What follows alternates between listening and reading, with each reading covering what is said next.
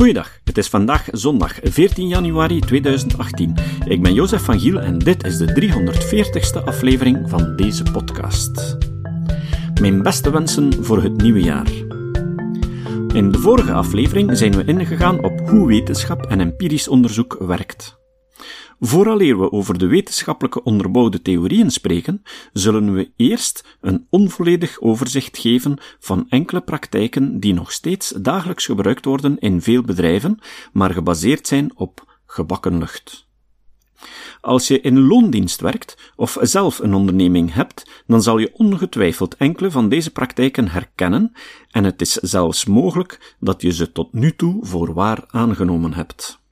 Zo niet, dan raad ik je aan om het boekje De Hagerballon, 10 populaire praktijken doorprikt, van Patrick Vermeeren eens te lezen, of de website evidence-based-hr.be te bezoeken waar je een meer uitgebreide lijst tegenkomt.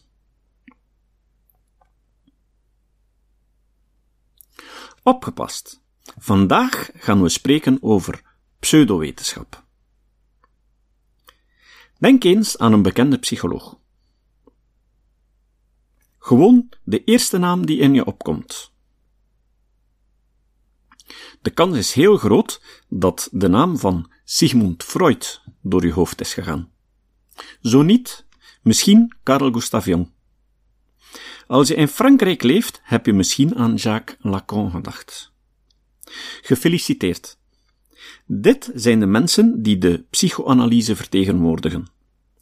Je mag daar ook nog Adler bij rekenen. Maar psychoanalyse is geen wetenschap. Er is geen empirisch bewijs dat hun theorieën kloppen.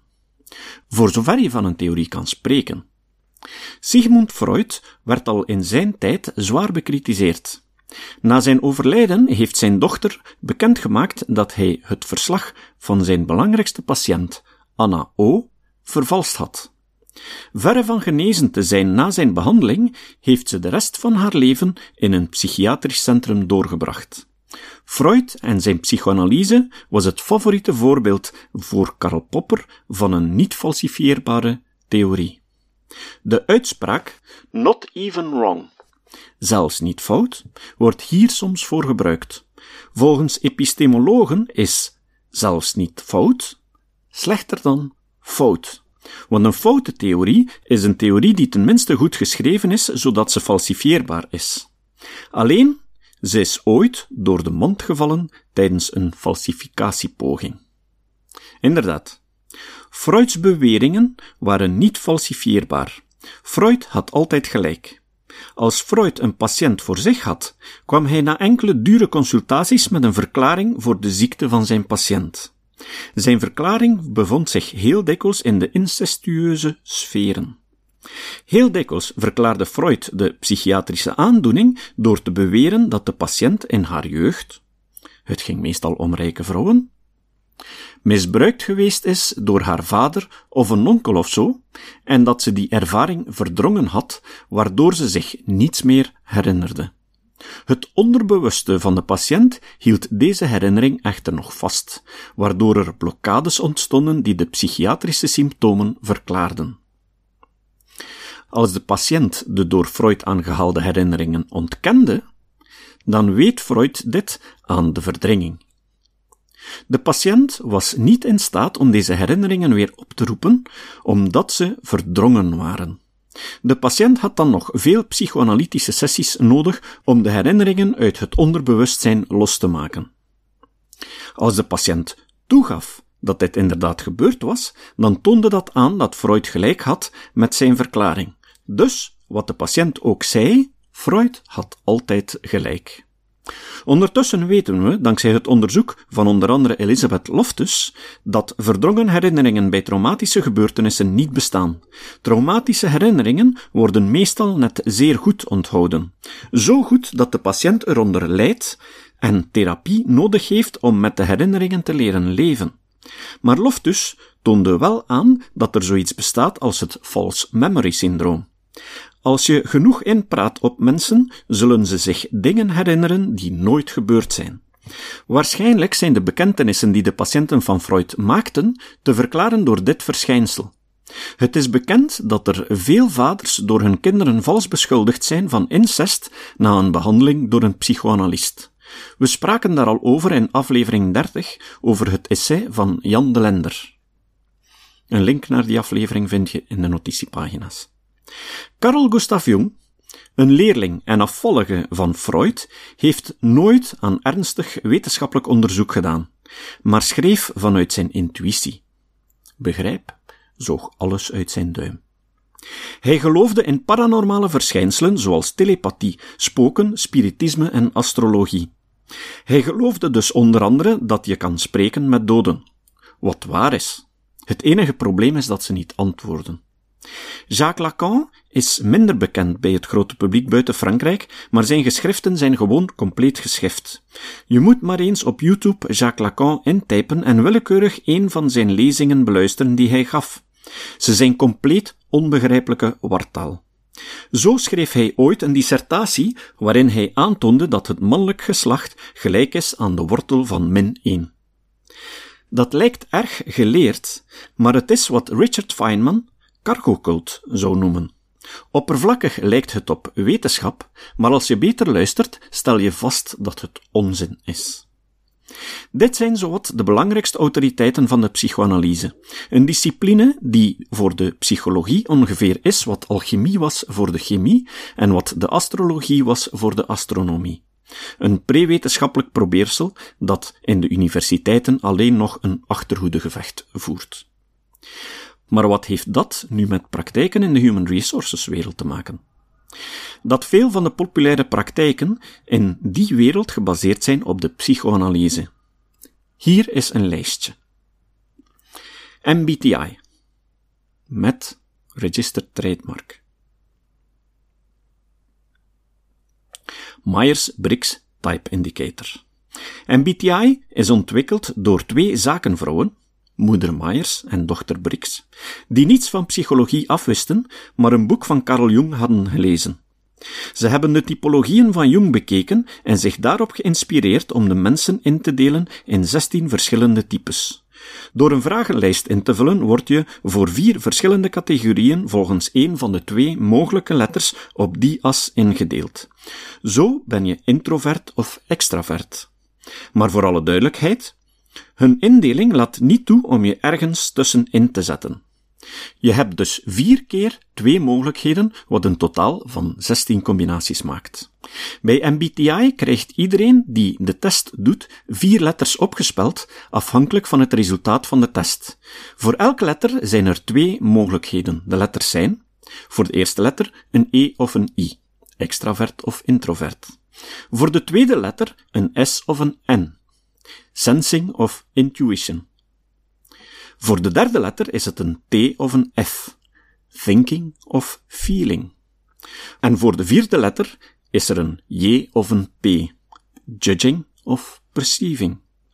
Dus een individu kan bijvoorbeeld het MBTI-profiel ENTJ krijgen, wat betekent dat hij extravert is, intuïtief, nadenkend en oordelend is. Wat onzin is natuurlijk, maar zo werkt MBTI. De situatie is nog erger, want introvert en extravert kan je inderdaad wel als elkaars tegengestelde zien, maar dat geldt niet voor de meeste andere letters. Zo wordt bijvoorbeeld thinking en feeling tegenover elkaar gezet. Ben je een rationeel of ben je een emotioneel persoon? Maar het tegengestelde van rationeel is irrationeel, niet emotioneel. Verder zetten ze ook nog intuïtief tegenover waarnemen en oordelen tegenover percipiëren. Gefeliciteerd! Van de 4 dimensies hebben ze er maar 1 juist wat betreft het elkaars inverse zijn van de 2 mogelijkheden. Als we kijken naar de wetenschappelijk onderbouwde persoonlijkheidskenmerken, dan hebben ze er ook maar 1 juist als zijnde een persoonlijkheidskenmerk dat in de wetenschappelijke literatuur wordt gebruikt. Maar ze slaan de bal compleet mis als we vaststellen dat ze geen ruimte laten voor nuance en de mensen enkel klassificeren op 2 extremen in 4 dimensies.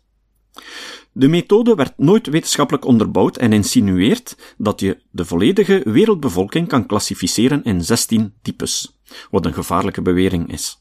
Wees altijd wantrouwig als er een R van Registered Trademark of zo'n kleine TM van Trademark achter de methode staat. Dat betekent alleen dat het een commercieel product is dat geoptimaliseerd is om goed te verkopen, niet om psychologisch inzicht te verschaffen. Een belangrijk probleem met foute modellen is dat mensen op een verkeerd spoor worden gezet. Zo doet MBTI mensen geloven dat je ofwel emotioneel ofwel rationeel bent, maar nooit beiden tegelijk. Bovendien geeft het de indruk dat mensen in 16 types kunnen worden onderverdeeld. Ten slotte geeft het de indruk dat de mens onveranderlijk is, wat dan weer problematisch is in het kader van mindsettheorie van Karol Dweck, waarover we verder zullen spreken. Ondanks alle kritiek op MBTI is deze theorie nog altijd zeer populair. Regelmatig kom ik op LinkedIn een profiel tegen van iemand die fier is op zijn MBTI-profiel en het erin publiceert. Het enige wat zo'n profiel over iemand zegt, is dat hij niet kritisch kan denken. De verkopers van de methode beweren dat hun techniek gevalideerd is met een enorme hoeveelheid data afkomstig van miljoenen mensen die door hen getest zijn. De werkelijkheid is dat de methode een heel lage test-hertest betrouwbaarheid heeft. Als je iemand zijn MBTI-profiel opneemt en dat 3 weken later nog eens doet, is er een grote kans dat je een ander resultaat krijgt. In aflevering 184 hebben we een artikel ingelezen van Adam Grant over MBTI. MBTI bestaat al een tijdje en als je die methode gebruikt moet je royalties betalen aan de onderneming achter MBTI. Daarom zijn er altijd gewiekste zakenmensen die hun eigen versie van de typologieën van Jung toepassen. De laatste jaren is zo de methode Insights Discovery, met trademarkteken, steeds populairder geworden als typologie. In dat model laat men je geloven dat mensen ingedeeld worden volgens 4 kleuren. Rood, geel, groen en blauw. Door enkele vragen te beantwoorden word je in één van de 4 kleurtypes ingedeeld. Je krijgt een heuse grafiek te zien waarin men je persoonlijkheid uitzet naarmate ze overeenkomt met elk van de kleuren. Op die manier proberen ze de kritiek te counteren dat het mensen in vakjes steekt en de indruk te geven dat het systeem genuanceerd is. Men berekent ook je onderbewuste persoonlijkheid, eigenlijk gewoon de inverse functie van de eerste. Deze extra berekeningen dienen enkel om het meer wetenschappelijk te laten lijken. Als je er veel wiskunde bij haalt, moet het toch echt wel wetenschappelijk onderbouwd zijn, niet? Wel, astrologen halen er ook veel wiskunde bij. Uiteindelijk doen die berekeningen er helemaal niet toe, want de mensen worden in de stereotypen ingedeeld die volgens de vragenlijst bij hen het meeste punten scoorden en de rest wordt meestal vergeten.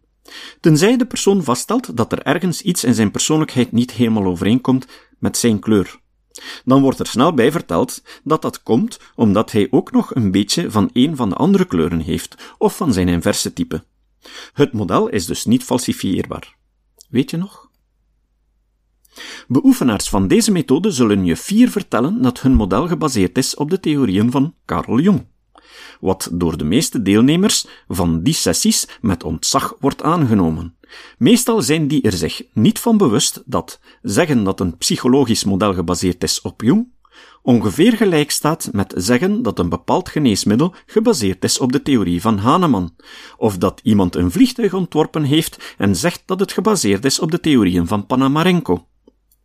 Die beoefenaars tonen daar vooral mee dat ze niet weten waarover ze spreken.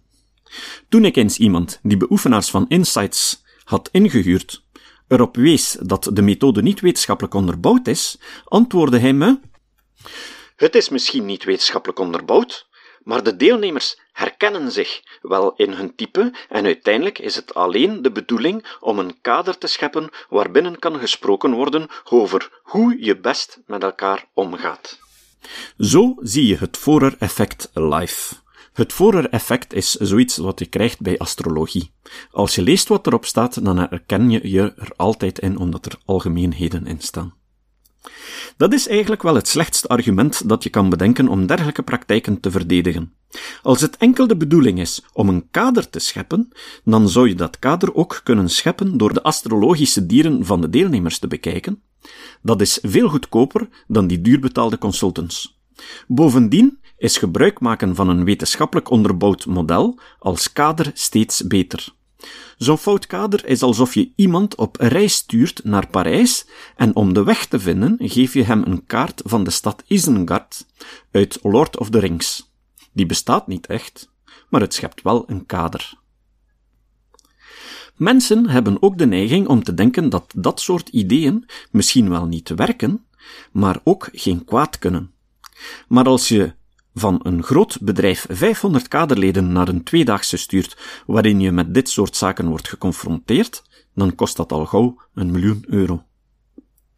Een serieus budget dat door de HR-afdeling veel nuttiger besteed zou kunnen worden. Ik heb zelf ooit meegemaakt dat dergelijke modellen nog ergere consequenties kunnen hebben. Er was ergens een conflict geweest met een medewerker die op een bepaald ogenblik zijn frustraties over de organisatie in zijn bedrijf kwijt moest toen het te veel werd. De overste reageerde erop dat er niet te veel aandacht aan besteed moest worden, want hij was een groene. Waarmee hij niet een milieubewuste persoon bedoelde, maar iemand van het type groen uit Insights. Dergelijke modellen doen mensen in stereotypen denken, en dat is schadelijk. Veel mensen die niet vertrouwd zijn met psychologie halen graag hun mosterd bij de psychoanalyse om hun eigen bron van inkomsten in de HR-wereld te genereren. Het is gekend bij het grote publiek en het klinkt goed. Zo hebben we ook nog transactionele analyse, afgekort TA, die uitgaat van de ouder-kindrelatie, alomtegenwoordig in de psychoanalyse. Ze vertrekt vanuit de modellen van de Canadese psychoanalist Burn. Een populaire uitspraak die uit de TA komt, en die je misschien wel zal kennen, is: ik ben oké, jij bent oké. Bij de transactionele analyse beweert men dat alle psychologische problemen een keuze zijn. Volgens de TA hebben mensen een onbewust levensplan dat vroeg in het leven geschreven wordt, en mensen streven dit onbewust na. Elke manier van interactie tussen twee mensen wordt beschreven op basis van een ouder-kind, kind-ouder, kind-kind of ouder-ouder relatie. Als kind zijn we emotioneel en als ouder rationeel. Bovendien zien we hier dat het model zoekt naar simplistische modellen om het gedrag van mensen te verklaren en de neiging heeft om op die manier mensen of gedrag in vakjes te plaatsen. Volgens de transactionele analyse zijn psychologische problemen een keuze. En dan is er nog het Enneagram. Ik had er tot voor kort alleen maar over gelezen, onder andere in het boekje De HR-ballon van Patrick Vermeeren. Maar enkele maanden geleden kwam ik waarlijk iemand tegen die dit model serieus neemt en er enthousiast over is. Het Enneagram is ook een simplistische typologie die mensen in 9 types indeelt. Je moet echt moeite doen om de parallellen met astrologie en tarotkaarten niet te zien. Er wordt een geometrische figuur in een cirkel getekend waarin 9 punten worden aangeduid en er lijnen tussen die punten getekend worden, zodat je een figuur krijgt die wat weggeeft van een 9-hoekige ster. Je voelt je echt in de sferen van de waarzeggerij. Opnieuw wordt, de psychoanalyse eer aandoende, er gegoocheld met het onderbewuste in de mens. Wikipedia zegt het volgende over het Enneagram. Van het Enneagram wordt gezegd dat het een eeuwenoude studie van menselijke motivatie is. Maar hiervoor is geen enkele evidentie. Waarschijnlijk is het dat het getallenschema in het begin van de 20e eeuw is bedacht door Georges Gurdjieff, een Armeens filosoof en mysticus die door de wetenschap als fantast wordt beschouwd. Wikipedia weet ook te vertellen dat de Chileense psychiater Claudio Naranjo zorgde voor de verdere verspreiding van het model. Volgens klopt dat wel, kan je zelfs promoveren op het Enneagram aan de Radboud Universiteit. Ook de niet onderbouwde theorieën van Carl Rogers, extreme coaching, worden tijdens seminaries en opleidingen in zogenaamde soft skills graag geserveerd. Rogers gaat ervan uit dat elk gesprek goed is bij coaching. Ook Rogers haalde zijn mosterd bij Jung. Er zijn nog veel HR-modellen die zich baseren op de psychoanalyse en dagelijks worden er nog wel enkele nieuwe uitgevonden. Maar ik zal er hier nog maar 1 bespreken, omdat dat regelmatig terugkomt, ook in de pers. Bij de Rorschachtest wordt aan het onderwerp een blad met inktvlekken getoond en gevraagd wat hij erin ziet. Afhankelijk van de gegeven antwoorden zal de psycholoog zaken afleiden zoals verdrongen herinneringen, psychologische afwijkingen of ziekten. Als je het boekje van de Rorschachtest letterlijk volgt, moet bijna iedereen geïnterneerd worden. Het is gebaseerd op Freudiaanse psychoanalyse. Het gaat ervan uit dat wat iemand in de inktvlekken herkent, iets zegt over zijn onderbewuste. Je weet wel, dat onderbewuste uit de psychoanalyse, waarvan het bestaan nooit is bewezen en niet te verwarren is met het, wel aangetoonde, onbewuste. Over dat laatste zullen we het hebben als we het over wel onderbouwde theorieën zullen spreken. Ook de Rorschachtest wordt soms gebruikt bij sollicitatiegesprekken. Het gevaar van dergelijke onbewezen methodes wordt geïllustreerd door de zogenaamde parachutemoord, waarbij de beschuldigde, Els Dottermans, veroordeeld werd op basis van de resultaten van een dergelijke test, die niet beter is dan het lezen van een horoscoop. Zo, dat was een bloemlezing van de pseudowetenschappelijke modellen die populair zijn in de HR-wereld en gebaseerd zijn op de psychoanalyse. Volgende keer spreek ik over pseudowetenschappelijke modellen die niet direct uit de psychoanalyse komen. Het citaat van vandaag komt van Massimo Pigliucci. Pigliucci is een Italiaanse bioloog en professor filosofie aan het New York City College. Tot 2 jaar geleden was hij co-host van de podcast Rationally Speaking. Carl Sagan schreef ooit het iconische boek The Demon-Haunted World, met als ondertitel Science as a Candle in the Dark, vertaald De door demonen bezeten wereld, en de ondertitel Wetenschap als een kaars in het donker. Met die ondertitel bedoelde Sagan dat onze kennis is als een donkere ruimte waar we helemaal niets weten. Maar wetenschap brengt een beetje licht in die donkere ruimte, waardoor we een klein beetje inzicht krijgen in de werkelijkheid. Maar het is slechts een kaars. Er is nog altijd heel veel dat zich in het donker bevindt. Massimo Pigliucci verwees naar deze ondertitel als hij het had over de missie van sceptici. Pigliucci zei: de reden waarom sceptici nodig zijn, is om de kaars brandende te houden en zoveel mogelijk te verspreiden. Tot de volgende keer. Deze podcast is het resultaat van het werk van veel mensen. Rik de Laat verbetert bijna al mijn teksten en maakt de meeste vertalingen. Emiel Dingemans verzorgt onze website en Facebookpagina. Ook Leon Korteweg en Stefan Sutens schrijven, vertalen of verbeteren soms artikelen. Leon onderhoudt bovendien het YouTube-kanaal van deze podcast. De muziek van de intro en de trailer heeft Nick Lucassen geschreven en soms maken we ook gebruik van muziek van Ad van Nederpelt, die ons zijn prachtige composities ter beschikking stelt. Dit was de podcast Kritisch Denken. Vergeet niet om alles kritisch te behandelen, ook deze podcast. Voor verdere informatie over deze podcast, links en voor de tekst, surf naar www.kritischdenken.info. Als je deze podcast belangrijk vindt, kun je me steunen door anderen warm te maken ook eens te luisteren. Stuur een e-mail naar vrienden met een link naar de website en plaats de link in de handtekening van je e-mails. Tevens kun je op iTunes deze podcast een beoordeling geven of een recensie schrijven. Of je kan op je eigen website of blog een link naar Kritisch Denken plaatsen.